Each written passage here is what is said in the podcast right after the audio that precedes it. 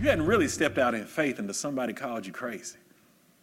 When you really step out in faith, somebody's going to say you're silly, you're crazy. Something's wrong with you mentally. But you're stepping out with crazy faith. Why? Because your God is much bigger than you are. I can make big steps and leaps out in faith because I serve a big God and his ways are above my ways and his thoughts are above my thoughts, even as far as the heavens are above the earth. So are God's ways above my ways and his thoughts above my thoughts.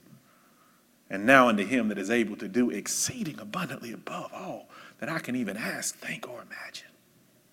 My mind cannot contain what God wants to do for me in my life.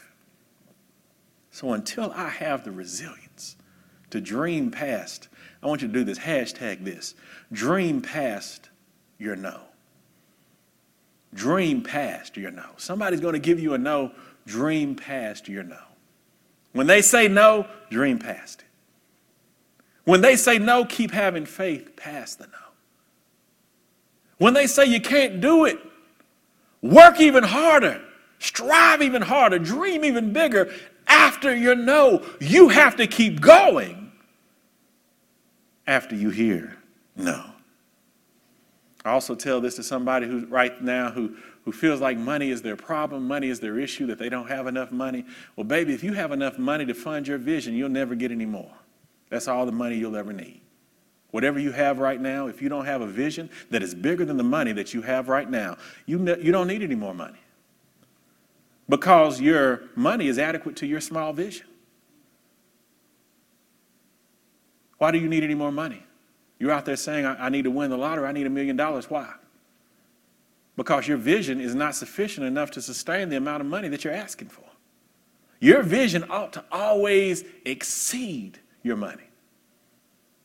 Let me say that again. Your vision ought to always exceed your money.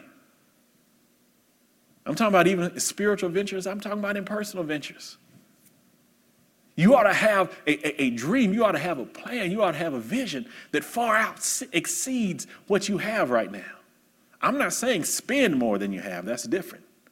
I'm saying your vision for what you see yourself doing, for what you see, how you see yourself in God, ought to far uh, uh, outlast and extend far past what you have in your pocket, what you have in your bank account right now.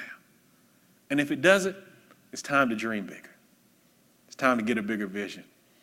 It's time to see yourself a little more clearly the way God sees you because God has big plans for you. Hashtag that God has big plans for me.